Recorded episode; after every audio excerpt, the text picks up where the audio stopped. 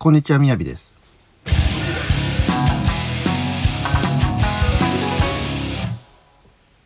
日はまだ群馬を知らなかったはずをお届けします。浅間山をご存知ですか？そう。群馬県と長野県の間にある活火山です。雅は南関東で育ちました。なので群馬の知識は少ないのですが生まれたのは群馬県で両親ともに群馬出身なので非常に親近感を持っています。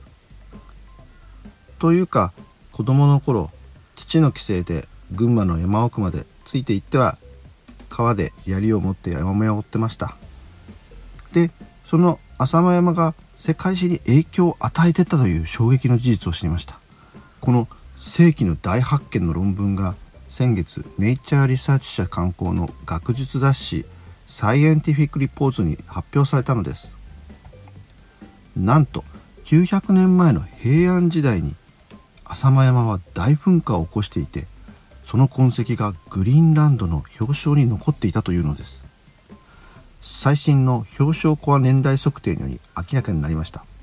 1110年の当時ヨーロッパでは夕方明るく輝いていた月が突然夜に完全に見えなくなったとの記録が残っています。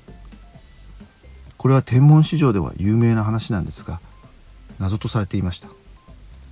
月食であれば赤道色で見えるはずなのでそれは今考えると火山性エアロゾルが原因だと推察されているのです。その後ヨーロッパでは3年間にわたり日照不足等で飢饉に陥ったとの記録があちこちに見られます。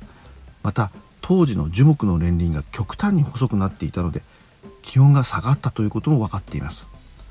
こうした傍証から浅間山の大噴火の影響ではないかというのが結論だったのです。